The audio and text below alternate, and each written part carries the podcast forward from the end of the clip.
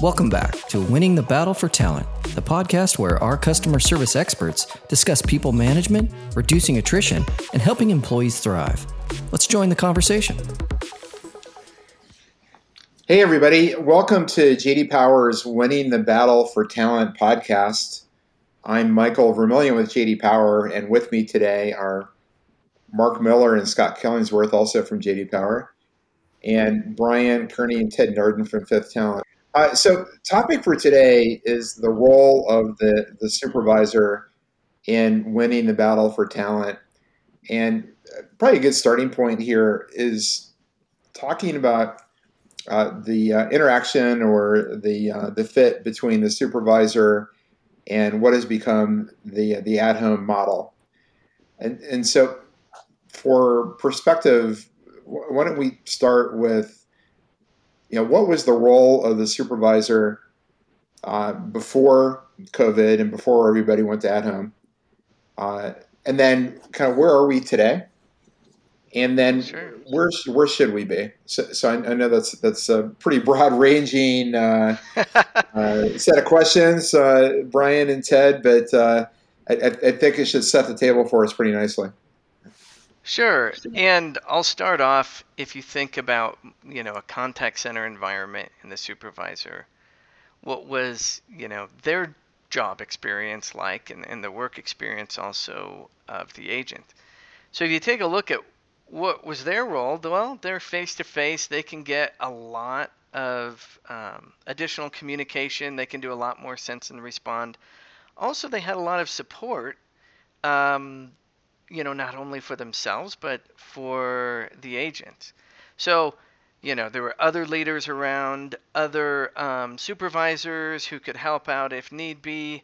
There was IT that was immediate nearby that could just be flagged down, and um, if they need, if the employee needed to go talk to other departments like HR, finance, no problem doing that.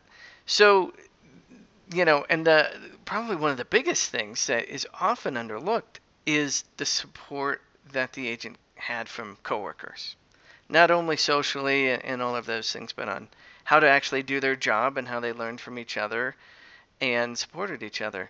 So when you take a look at that, now that you shift to a remote, you know, working at home model, well, what's happened? A lot of that support, number one, for the employee has has gone away and um, including yes there's some chat things um, that they can do with with other people including coworkers but it's just not the same and when everybody sees it they're really not themselves and they're not going to you know do a lot of collaboration. They're afraid of what you know they might look like if they ask a dumb question.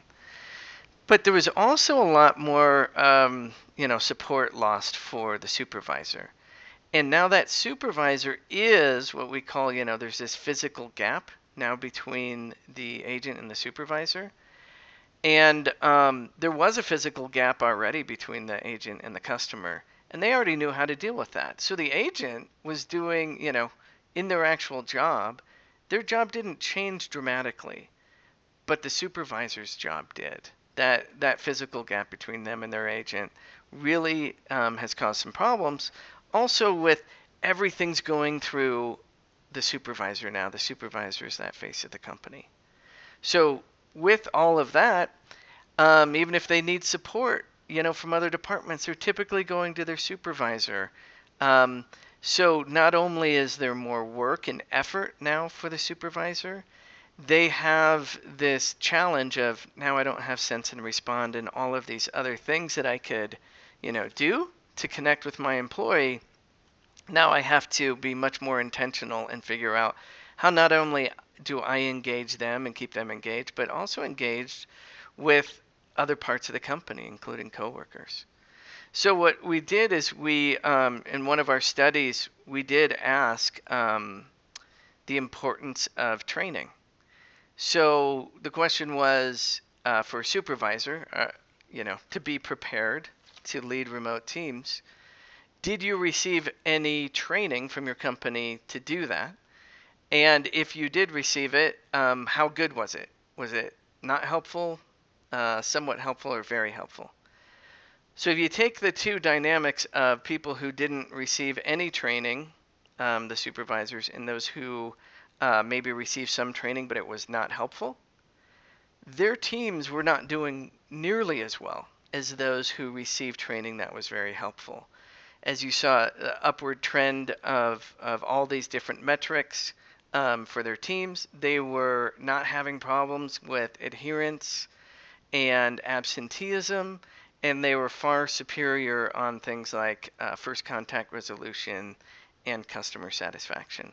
So that's that just shows you that you know the supervisor really has to think differently and you know have some additional leadership leadership skills to overcome that physical gap. And once they do you can see it definitely has an impact on the employee and performance.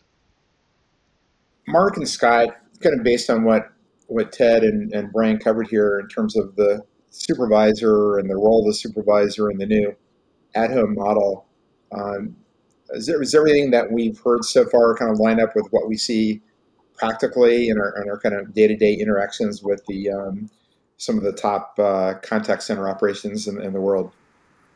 Yeah, this is Mark. Um, absolutely. So, um, as many of you know, who's listening to this uh, podcast, you know, JD Power has um, a long history of working with uh, contact centers and we've been in hundreds upon hundreds of top performers. And through our years we've seen um, and when we actually did a study on performance we found that the top performers uh, over index on supervisors. So heavy investment in training not only quality of training but proximity to when the uh, job uh, comes under somebody's uh, auspices. You know, today um, you have people leaving and uh, it's next person up, right? So you're an agent, now you're a supervisor, and you're out managing people.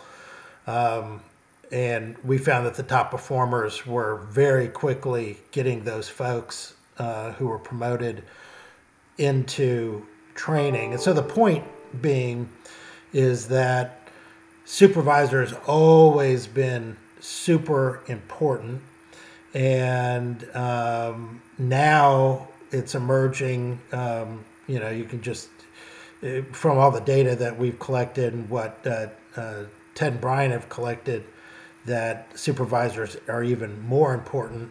And so, in a, in a, in a weird way, this hasn't really changed anything in terms of what we've observed uh, at the highest level, which is if you want to have a great operation, over index on your supervisors, because that's really the number one reason why people leave your company is because that direct relationship isn't where uh, it should be.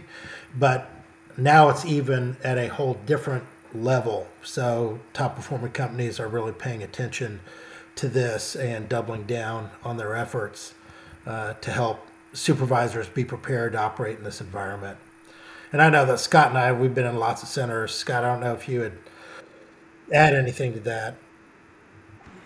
Yeah, you, um, I just had a question for Brian and Ted, and based on what Mark said, you know, not only did we see the relationship between the representative and the supervisor critical, but also uh, between the next level of management that who the supervisor reports to. Right? Typically, it's called a team manager. Uh, different organizations have different names for that relationship, but I think Brian and Ted brought up a good point.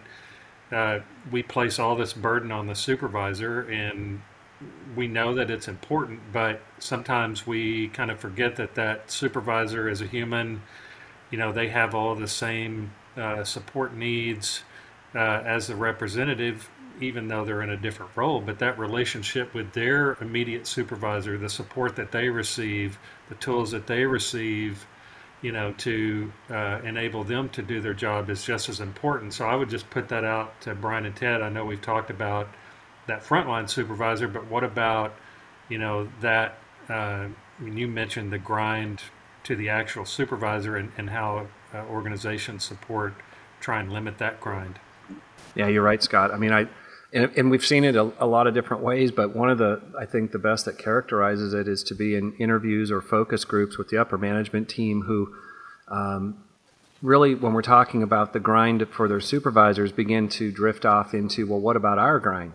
And we spend a lot of time talking about that and the different things that weighs on them, and it goes probably on through the whole organization. And so you're exactly right. A lot of things support those frontline supervisors, and their boss is a big key part of it.